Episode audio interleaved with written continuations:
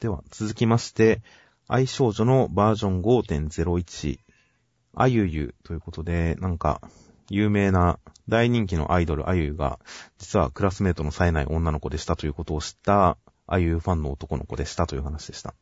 いやー、懐かしいというか、この、幼、なんでしょう、こう、クラスの冴えない子が実は超次元アイドルって、こう、何世代前の漫画の設定だって思いましたけどね。まあ、ありがちな感じはしますよね。具体的に作品名今出てこないですけど、僕は。まあでも、まあ、ちょっと違いますけど、シャドウレディなんかも似たような展開ではありますけどもね。まあれあ、あそこまで含めるともっといろいろありそうな気がする。そうです確かに。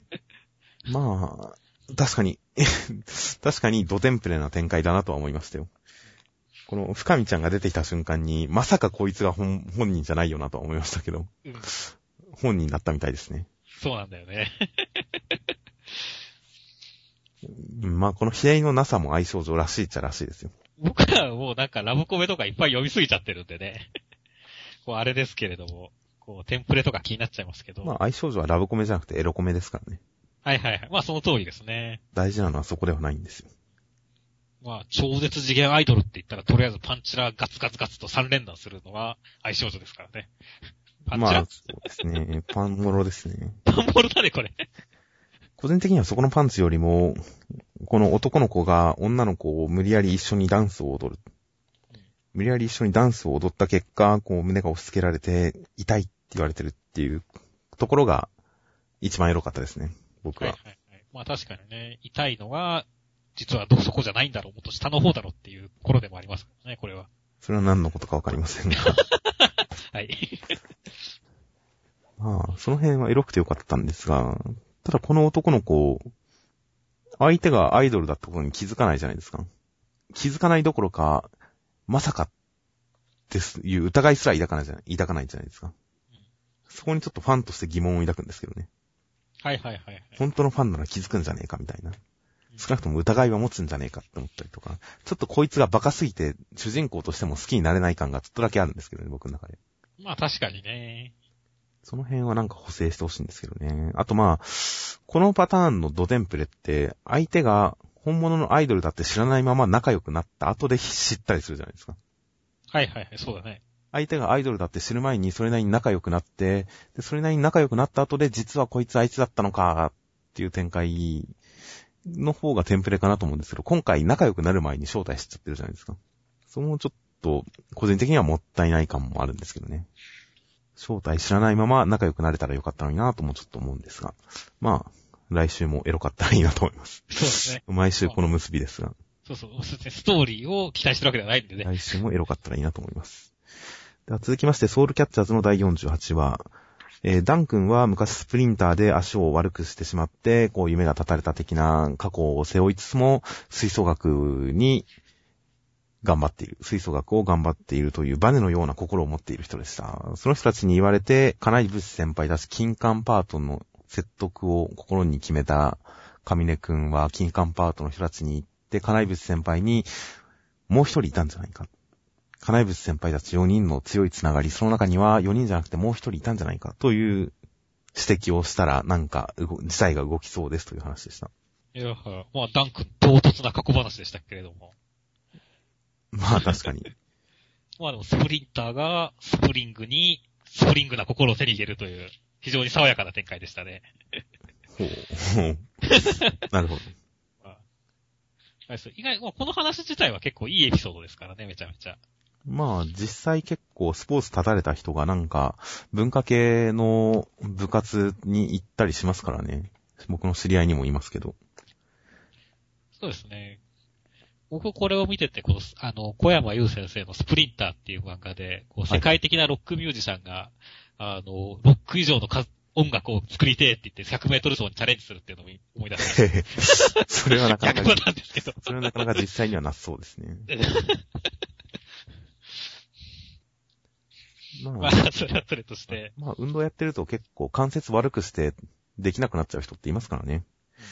その後なんか音楽やったりする人って実際いますんで、まあありそうな話ですし、ダン君のキャラクターの説得力にも繋がったかなとは思います。はいしかし、ダン君この過去はいい話でいいんですが、スプリンターをやめて吹奏楽を始めた結果、この目の下熊男になってるっていうのがちょっと心配なんですけどね。そうなんだよね。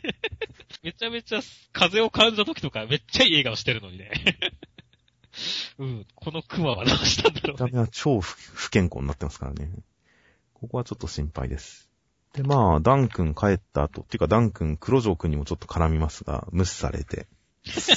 う んそして黒城君が、えー、上根君の行動を起こさせるような、なんか語りかけをしてくるわけですが、神崎先輩の心に関して鎖がさらに食い込んで引き裂かれそうだったと。それをもっと食い込むように語りかければと言ってくるんですが、個人的に黒城君はこういうのこっそりやらない人なんだなっていうのはちょっと意外でしたけどね。そうだね。むしろ、ね、裏工作というかね、影で動くタイプっぽく見えるもんねっていう。上根君に言ってくるんですよね、ちゃんと。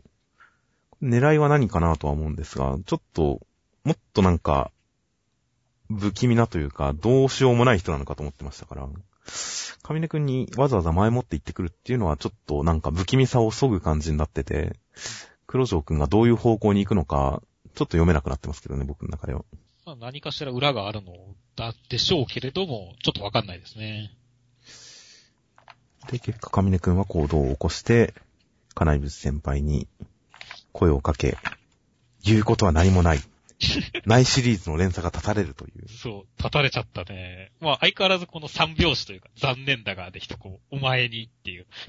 三段ダメは相変わらずなんだけど、そうですね。そこまでは一緒で、だから上根くんも神崎先輩のことかって思ってるっていう、この法則をちゃんと上根くんも読み取ってますからね。そうそうそう。これは神崎先輩とは思ってるんですが。まさかのね、言うことは何もないっていう。そうですね。言うことは何もない。ないシリーズをここで終わらせられるという。でもその後、上根くんが、5人目の指揮者がいたんじゃないかといううん可能性に思い至るという。これは実に、こう、まあ、ミステリー的には王道なのかもしれないですけど、すごい面白かったですね、この。そうですね。なるほどなと思いましたね。うん。つまり、かつて、金井淵先輩を止めて、星合先輩を掴んで、川和先輩を起こした5人目がいたんですよね。そうそうそうそうそう。これはだからね、うん。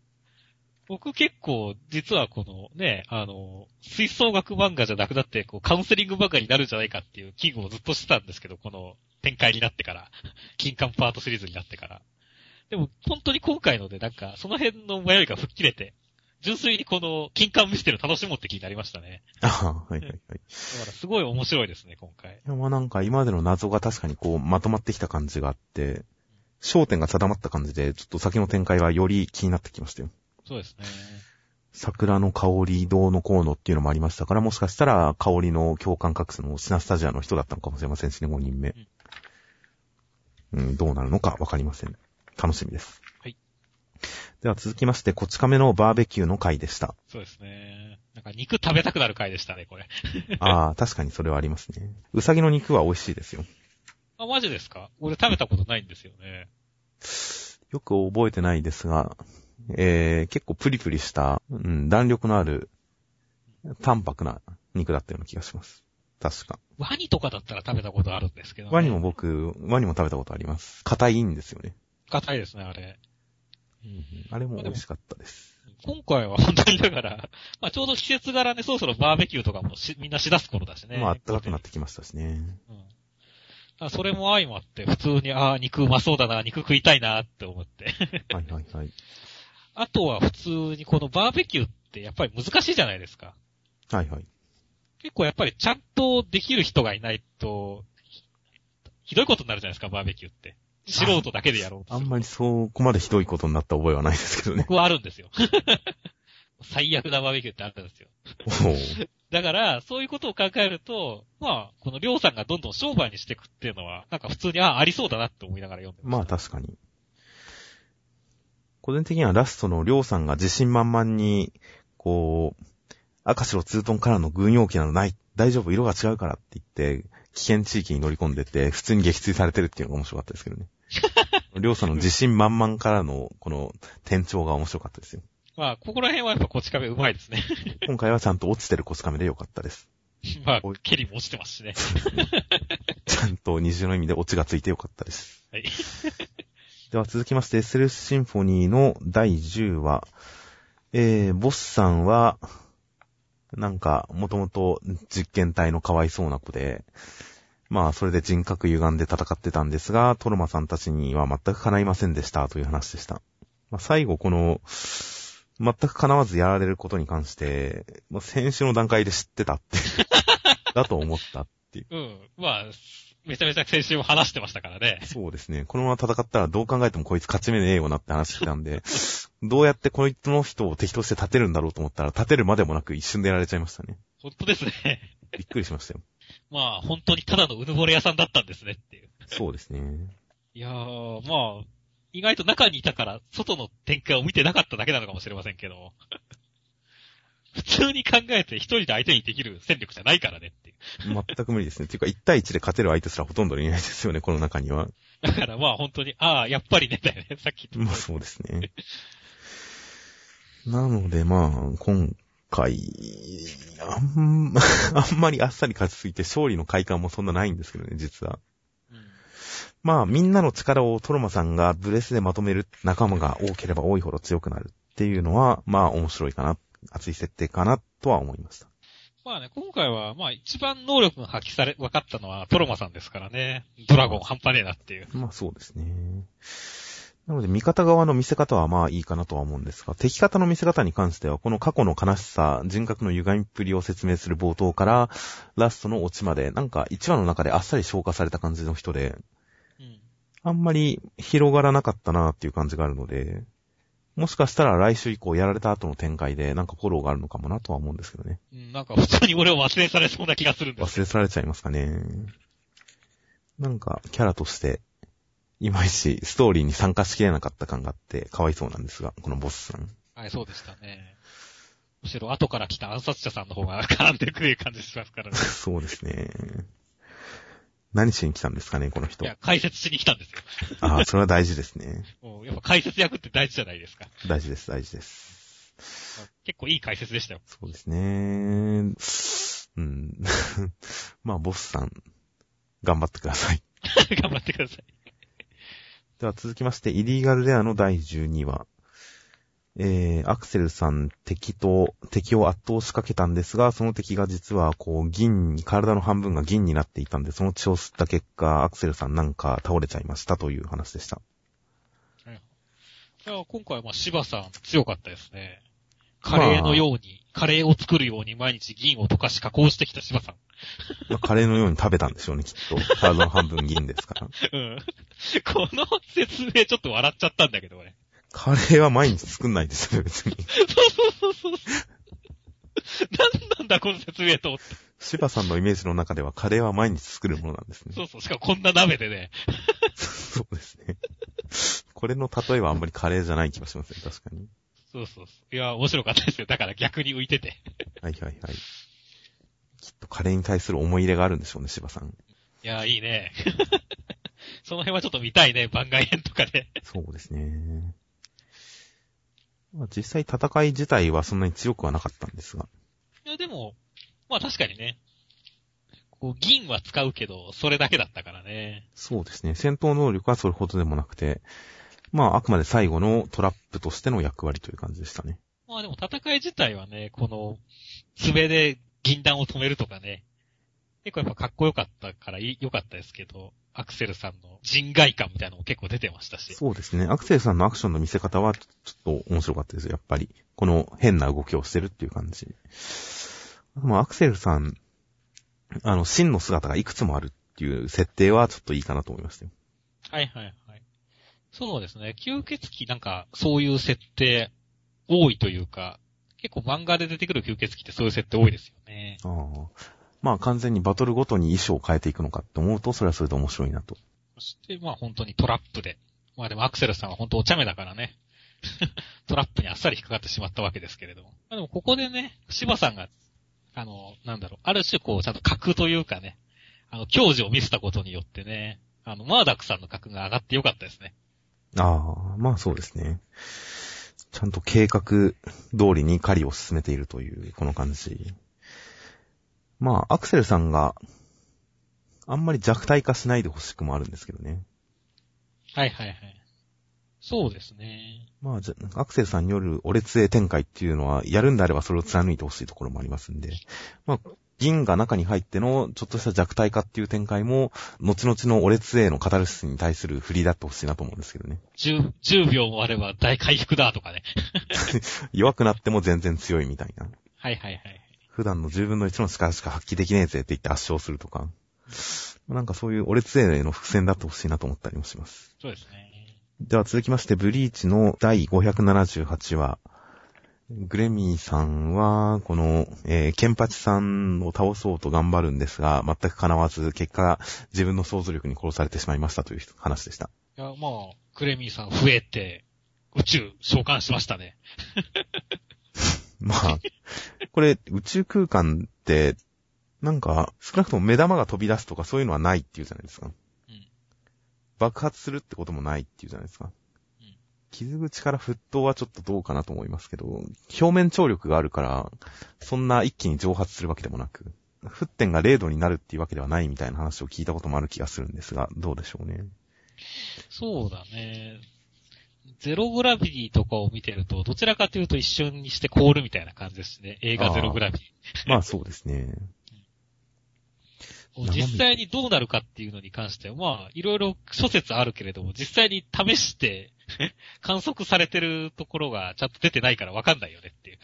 生身で宇宙に行く、出たらどうなるか。まあでも、グレミーさん宇宙ではそうなんですよ、きっとって。まあ確かに想像した通りの物理法則が働いてるわけですからね。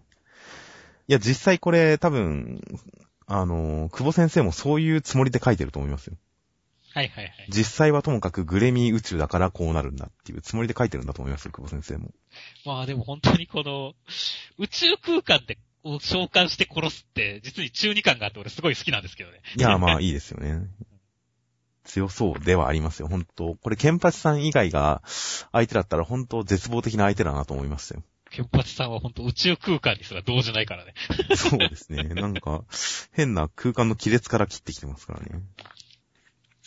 もはや、ケンパチさんの能力がもはやなんだかわかんないっていう。まあ、なんかもう何でも消えるとかそういうノリだよね、この。あと敵の自爆にも耐えるっていう、この超タフさ。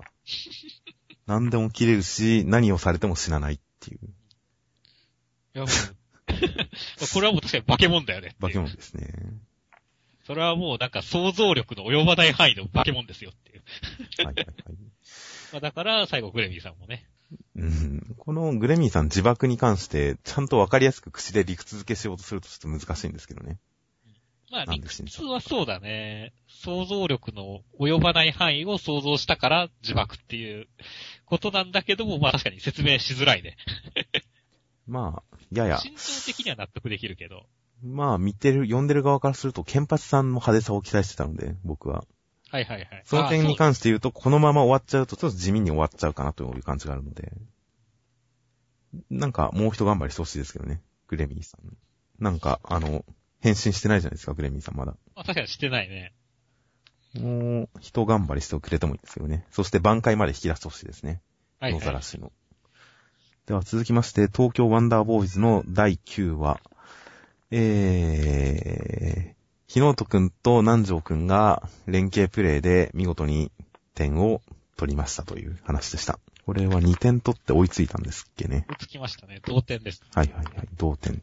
そして来週には決着らしいです。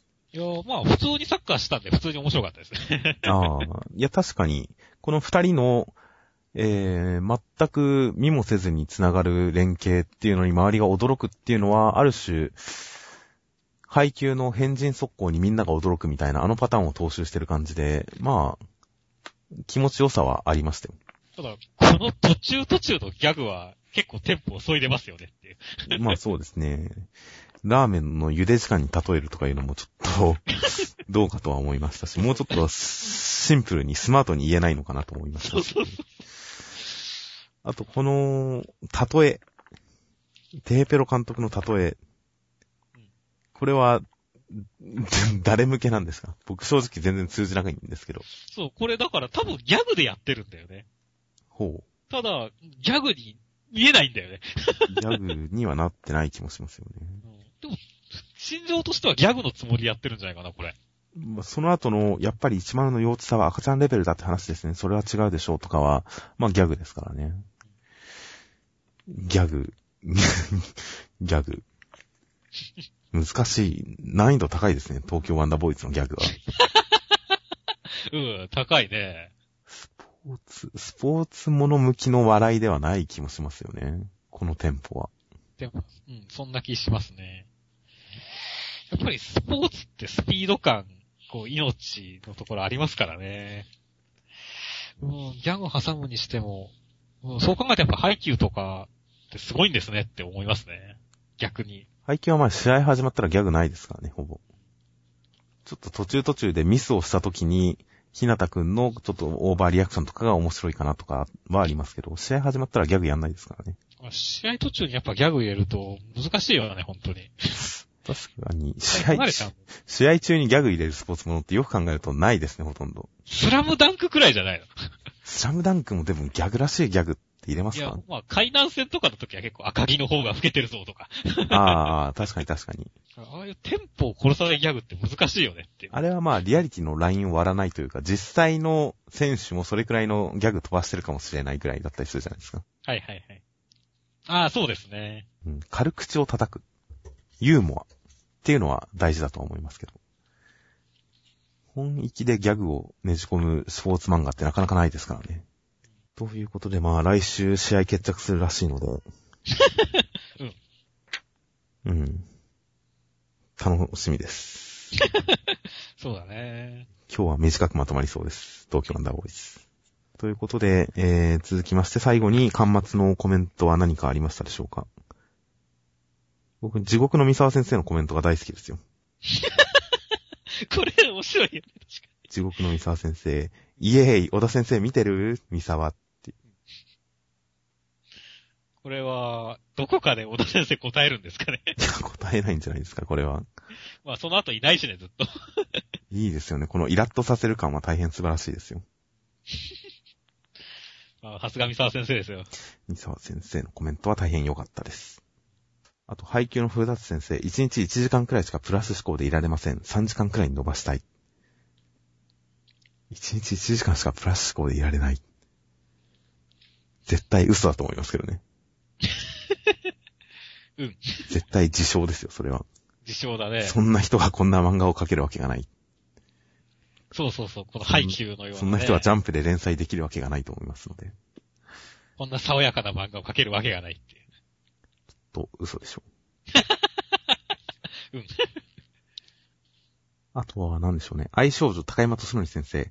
勝手にと言いつつ許可は取ってます。小見先生ありがとうございます。ということで、えー今週の企画、勝手にコラボ企画というのが、実はちゃんと許可を取ってるというネタばらし。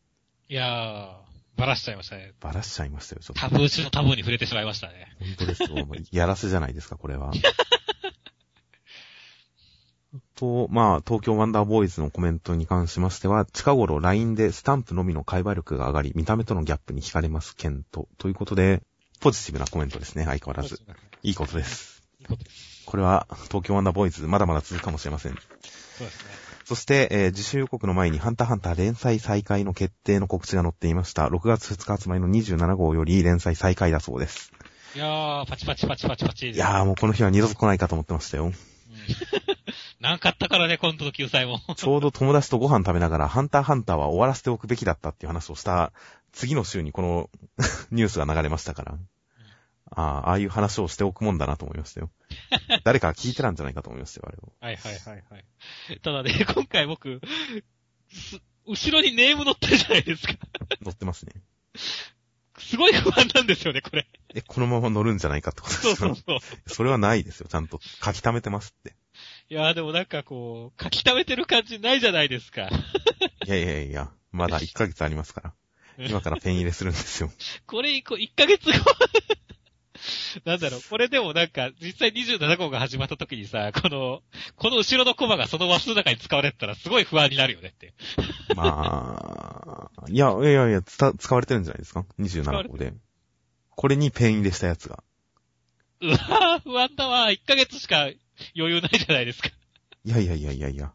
ちゃんと、ちゃんと、ペン入れは終わってるけど、ただ、それを、こう、乗せたら、ハンターハンターらしくないから こっちの方がハンターハンターらしいだろうっていう判断で乗せてるだけですよ、きっと。そうなのかな。いや、僕は信じてます、富樫先生のことを。あそうですね。僕も信じてます。一話目からネームとか本当勘弁してくださいっていう。それはまあさすがに絶対ないと思いますから。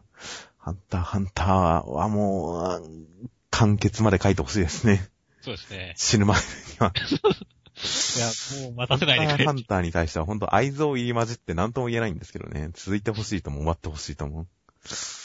うん、どっちも本心なんですけど。そう、どっちも欲しいんだよね。とにかく読みたいですうん。読みたいです、ハンターハンター。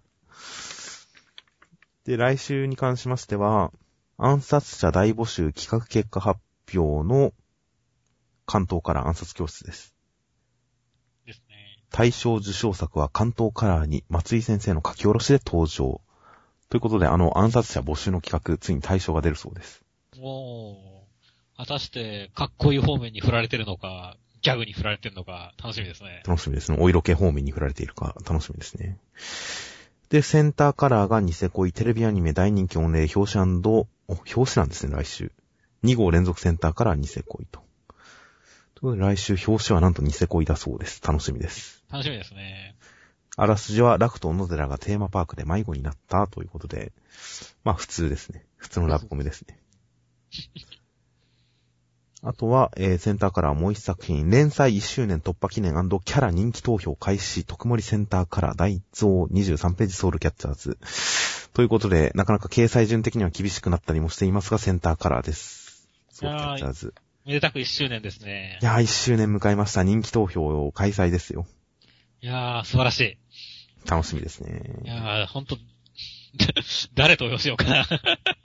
うんうん、カップル投票ではないですからね。果たして誰が、どのくらいの順位に来るのか。